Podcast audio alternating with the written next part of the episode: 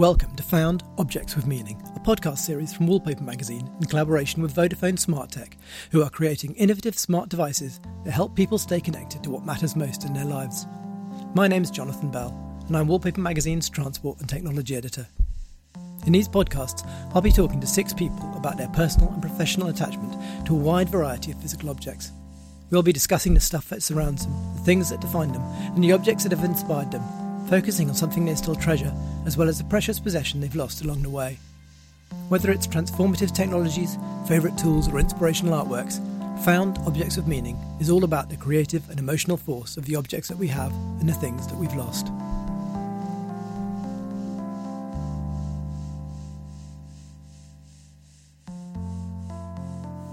Nile Rodgers was a musical prodigy from a very young age. Growing up embedded in the heart of America's counterculture, Nile is globally renowned for his work in popular music. There's probably no part of the musical landscape that Nile Rodgers hasn't travelled through, from his pioneering work with Chic in the 70s through to his current status as a legendary hitmaker, player, composer, and producer. The winner of multiple Grammys, as well as many Lifetime Achievement Awards and honorary professorships, Nile continues to write and perform all around the world. Nile, welcome to the Wallpaper Podcast. Thank you. We're here today to talk about our relationship with objects and how important they are to us people as a way of capturing memories of time and place. So I'd like to start really by asking you about your own relationship with things. Are you a collector of anything in particular? I thought I was going to be a collector, and then I wound up categorizing myself as a hoarder um, because no one got to see these wonderful things that I collected. And I just realized over the last few weeks that some of these things I've not touched for 40 years. I, I bought them in my 20s. Now I'm in my late 60s. And it's like, what? Are you kidding me? That's that's not collecting. That's hoarding. That's like having the crown jewels or something. And it's like the like, what is that? You know, and is that one particular type of object, or just everything that you just bring? Every, everything. Um, so I grew up in a in a very artistic um, culture, and it was almost the sort of New York. Well, it was. It was the beatnik New York subculture, and it was really great. And it was quite easy to latch on to things and find, as when we were kids, we used to say objet d'art, and we say darty objects. We'd find darty objects that we'd like, when it, whether you were super hippie and it was anything like a, a concho belt or a, a turquoise ring or whatever, whatever. I mean, you just ran the gamut, or the, the right headband. So this was about fashion as much as anything else, or self-expression. Well, fashion and design, and what's in your home, and what's in your environment.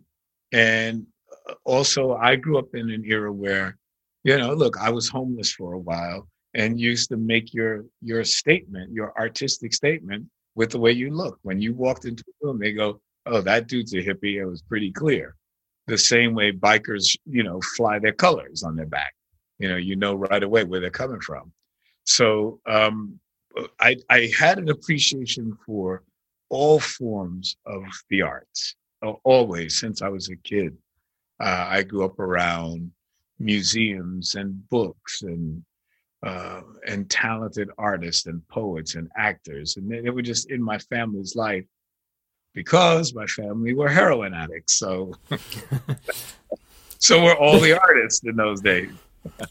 but do, but do you think? I mean, obviously, you became a musician, and musician music is ephemeral and transient, and only by putting something down on a record can it live on forever.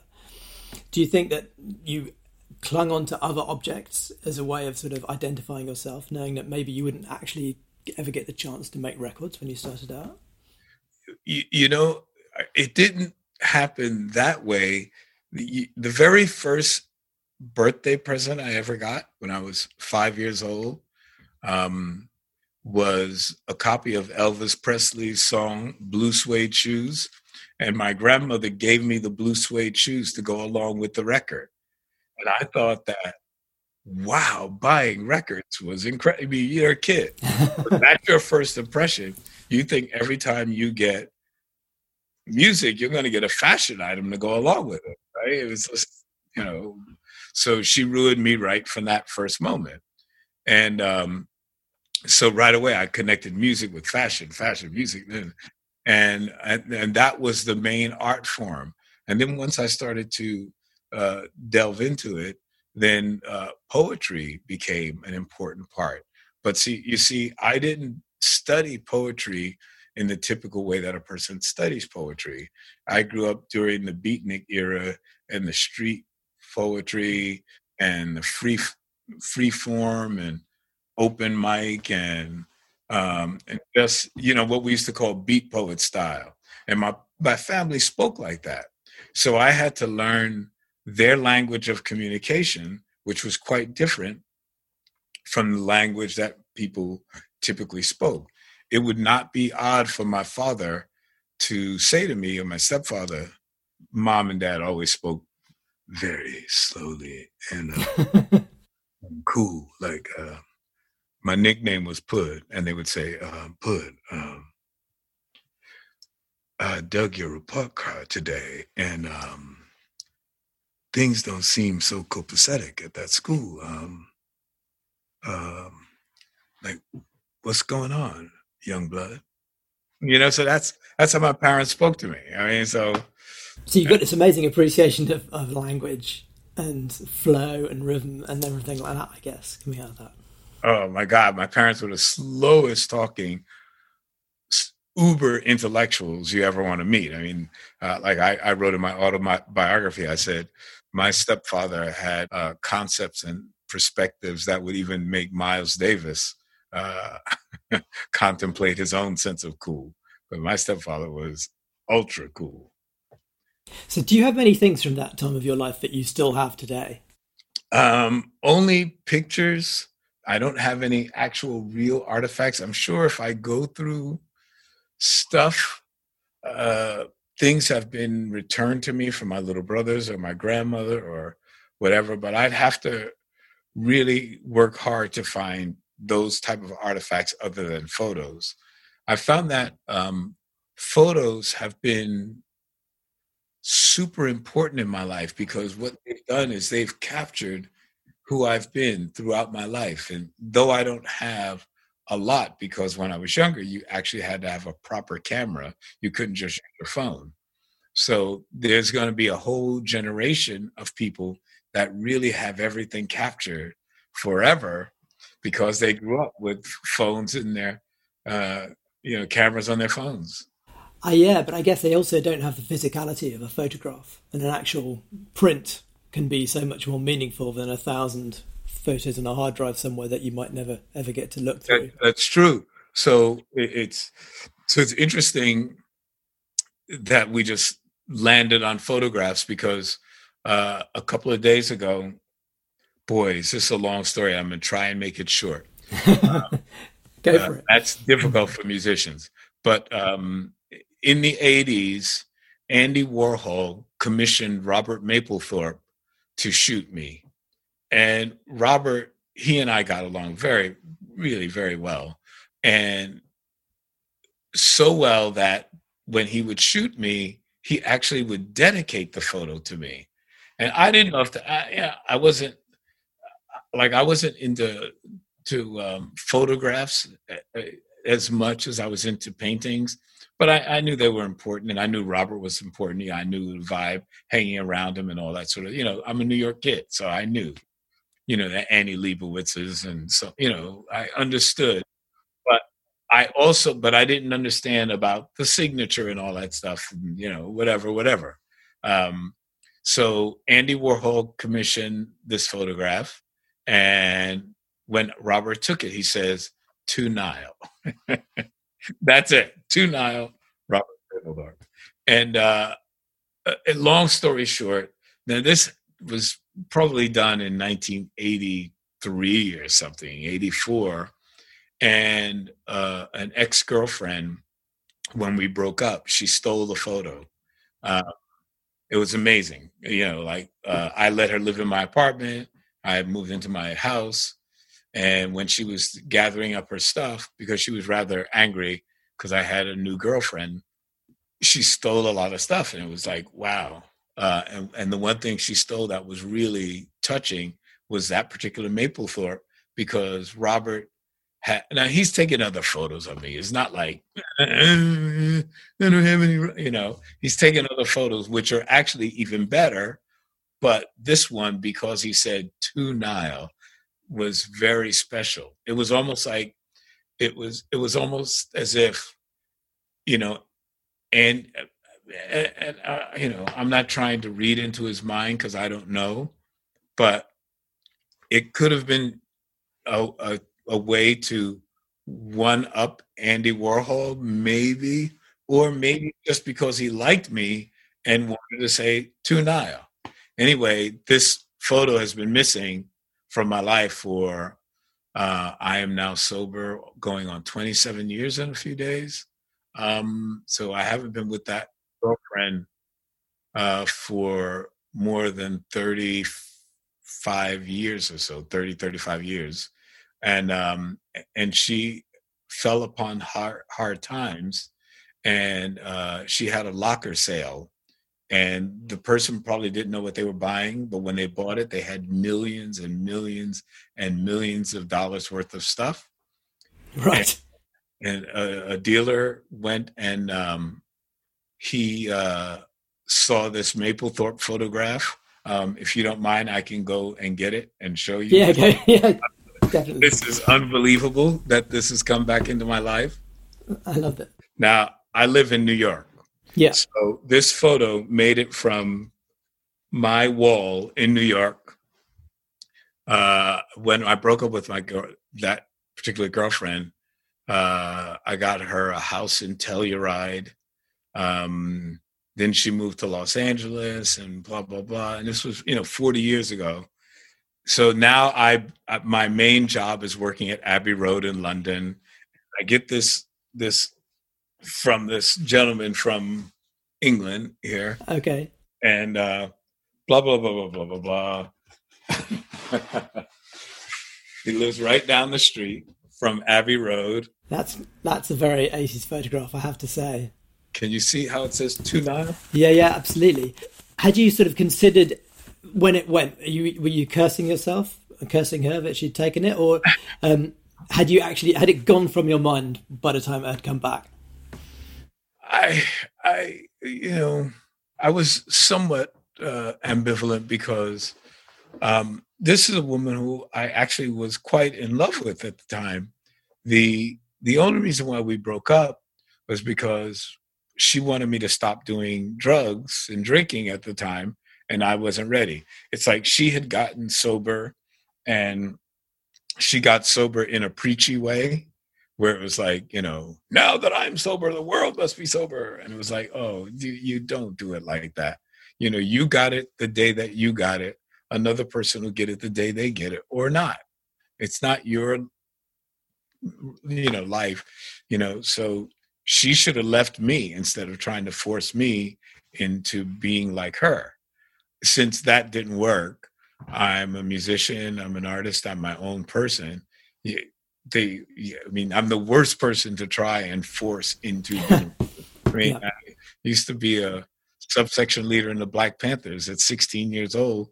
I was, you know, accustomed to formulating plans and carrying yeah. them out with, you know, with people, not having someone coming to tell me to do do something unless it was uh, you know, usually type of very simplistic stuff. You know, hey, Nile, can you run up and get, you know, five pans of paint from paint from so and so?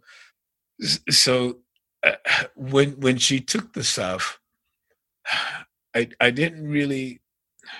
I, I was probably feeling bad, like I missed her more than the uh-huh. stuff. Uh-huh. Yeah. But I liked the drugs more than I missed her. so. Okay. Uh, so, in the grand scheme of things, at the time, it was not on your mind as much. It was on my mind, but I just, what was I going to do? Make her feel worse? Um, yeah, I, I just couldn't do that. So, and I had other photos that Robert had taken of me, so it wasn't like she took them all. Uh, she just took that one because she knew that that would be worth the most because it was commissioned by Andy Warhol. Yeah, but did, you think that became more important because now you got it back? and now it's now it's kind of totemic in a, of, of that era of that time, um, and things that are lost and found, I guess, are always a little bit more important in our mind. Um, yeah, I think that there's something amazing that it came back to me, especially because, like I said, now I work at Abbey Road. The gentleman who sent this, who bought this at I don't know what ungodly price, um, uh, lived two blocks from Abbey Road. Um, so it made it all the way around the world, right back to me, almost as if uh, some kind of magnetic force was pulling it towards me. And it was incredible. I mean, the letter that he wrote me was so sweet. So what what he did when he returned this, he made um, uh, a, a, copy of a print that he wanted me to sign between okay. Robert and Andy, and then send that back to him, which I did. He said, um, as mentioned, I enclosed a print for you to sign and return to me. Address below. Stay safe. Blah blah blah. Thanks again for all your uh, cooperation with the artwork and I think he says, "Oh, and the and the long story." Warm regards, Ali.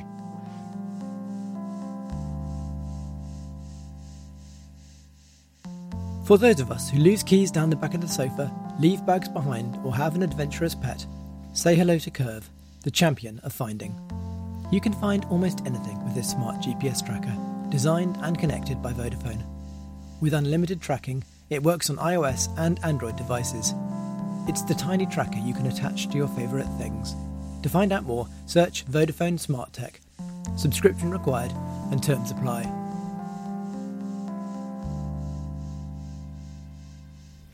I mean, what you know, moving on to other things that you might collect or hoard, as you put it. Um, at what point did you realise that you'd um, moved from collector to hoarder? And would you ever try and move the pendulum back again towards collection? Uh, I knew I was hoarding about a year ago. I had way too many cars. Well, I don't even drive. Yeah. um, not that I don't. I, mean, I love to drive. I used to be an amateur race car driver, but it just it's not convenient. I mean, it's, it's easier to get the driver to come and get you. You don't have to worry about parking. Um, then they bring you home and the, the prices are reasonable. So now I just have like fancy cars sitting around. I feel stupid. And uh, honestly, I feel stupid. I don't feel like a lot of artists like to show off their fleet of cars and you can only drive one at a time. And when I said that to myself a couple of years ago, I could only drive one at a time. Wow, I could only play one guitar at a time. I was going to say you can only play one guitar at a time, but that doesn't stop most musicians from having Cupboard's I, full. I have like two two hundred. It's like this is crazy. And yet you're quite sort of well known for playing a single guitar or that right. one single guitar which which gets played on all the hits, you know, the hitmaker Fender Stratocaster. Was there a conscious decision to say, right, this is going to be a symbol of me, if you like, or a symbol of the things that I do, or did it just just become?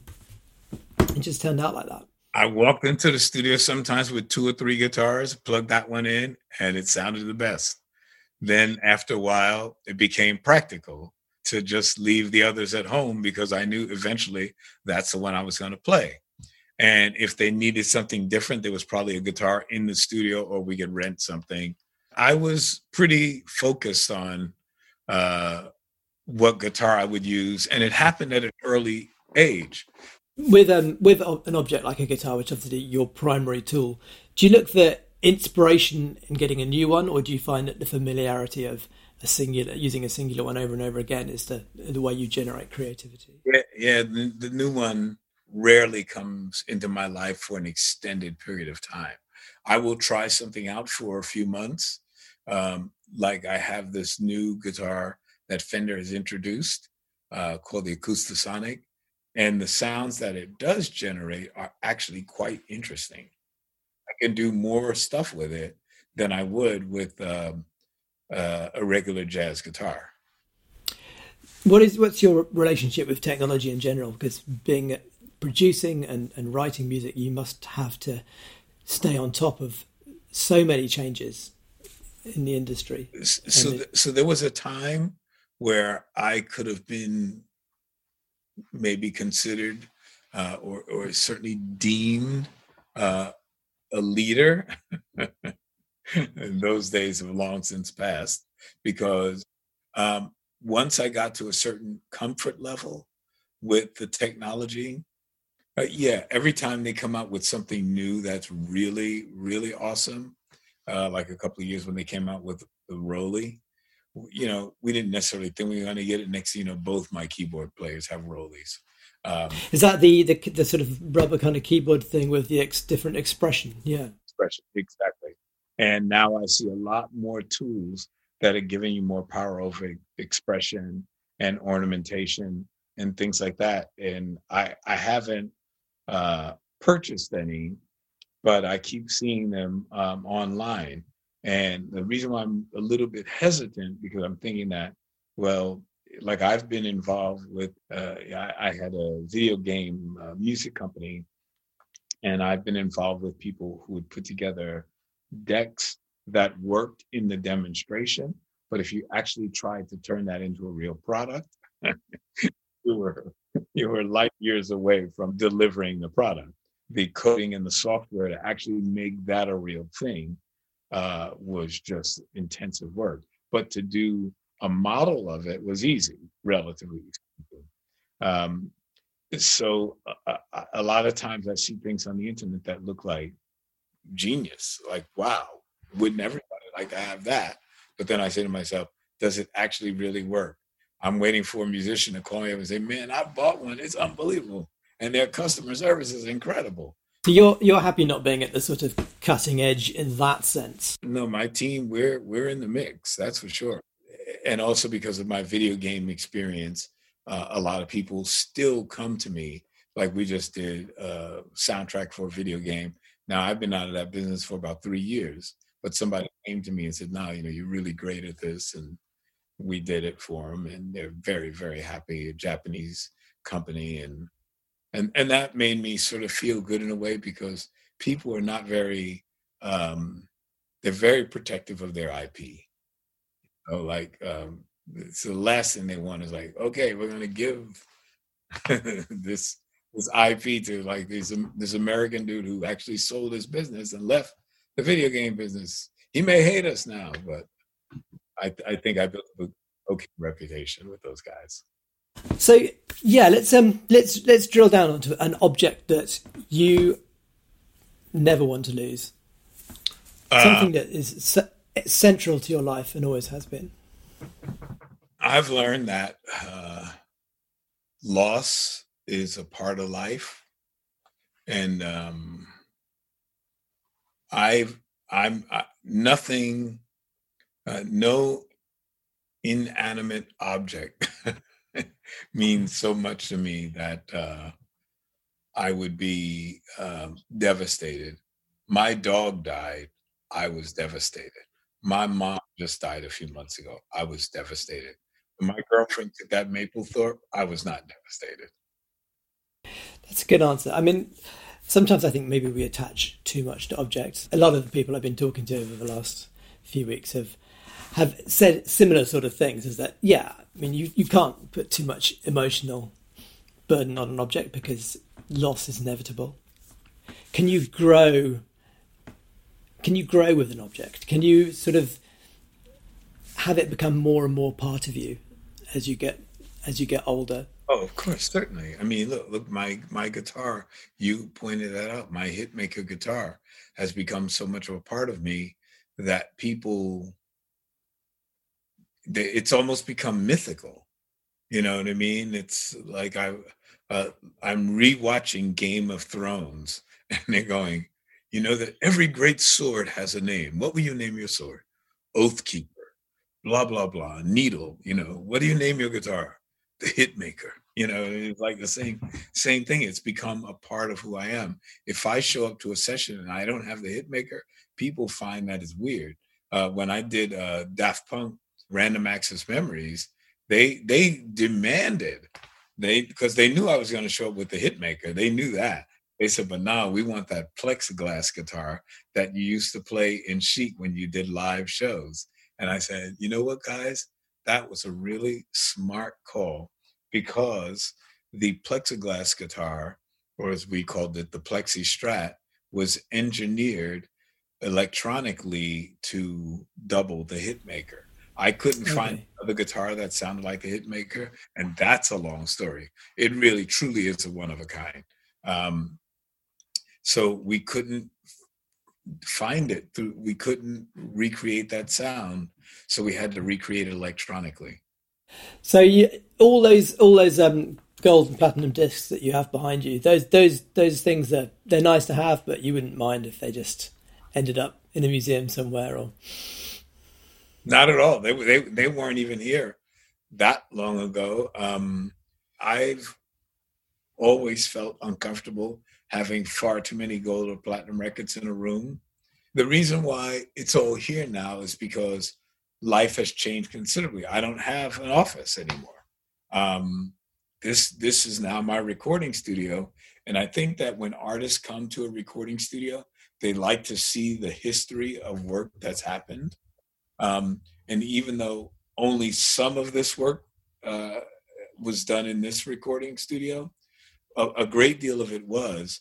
But the guy who is on all these records did all this work. So there is a lineage to, and it's it's really my whole career. It's from the first time I ever got a gold record up until the last time I got a gold record. Uh, well, haven't that no one's gotten a gold record lately. yeah, what's going to happen? Because that's um... interesting. Like, uh, you know, like the entire last year, no one got a gold or a platinum record. Like, not one.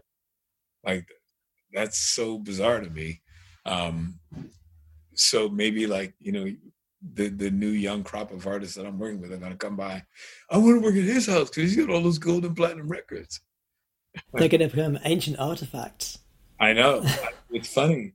Yeah, the last platinum record I got, I think, was Random Access Memories. Um, and then after that, streaming started to pick up and pick up and pick up, and record hard sales started going way, way, way down at almost like the way that you watch cryptocurrency go. Um, it's a it's a it's a loss to us all in a way, I guess. We're talking about things, physical things we lose, and it already started seeing quite um, old-fashioned when people would have physical records on their walls to signify a certain number of sales, and then it moved on to CDs and stuff, and to a lot of young people, it's a dead media um, commemorating something which might never happen again. Well, one thing that's really interesting about my life, I'm getting ready to do a big auction at Christie's because I have been hoarding. And I realized that things that don't mean a great deal to me any longer could mean something really important to someone else. And I realized that I have so many things like that in my life. Literally. How many lots are going to be at this auction? maybe millions. and and I had a a, um, a water main break um, that actually ruined certain things that were highly valuable, highly highly valuable. So that's why I say that you know the artifacts as important as they are and and these things were really i mean irreplaceable i mean that, that's it they're gone uh, but as bad as I felt, nothing devastated me like when my mom died or when my dog died. Uh, that that was real pain. That was real mourning, and that was real loss. Those other things I just said, you know, they were really cool that while they were in my life, and they don't owe me anything. It's okay. That feels like a very good place to end. Nile Rodgers, thank you very much indeed for talking to us. Adam, my friend.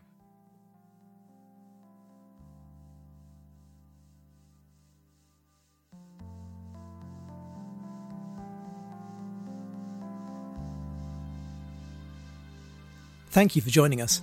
If you've enjoyed this episode of Found Objects of Meaning, please subscribe, leave a review, and be sure to share it with your friends. I'd like to thank our guest and also our collaborators, Vodafone Smart Tech, who are creating innovative smart devices that help people stay connected to what matters most in their lives. Search for Vodafone Smart Tech to discover more.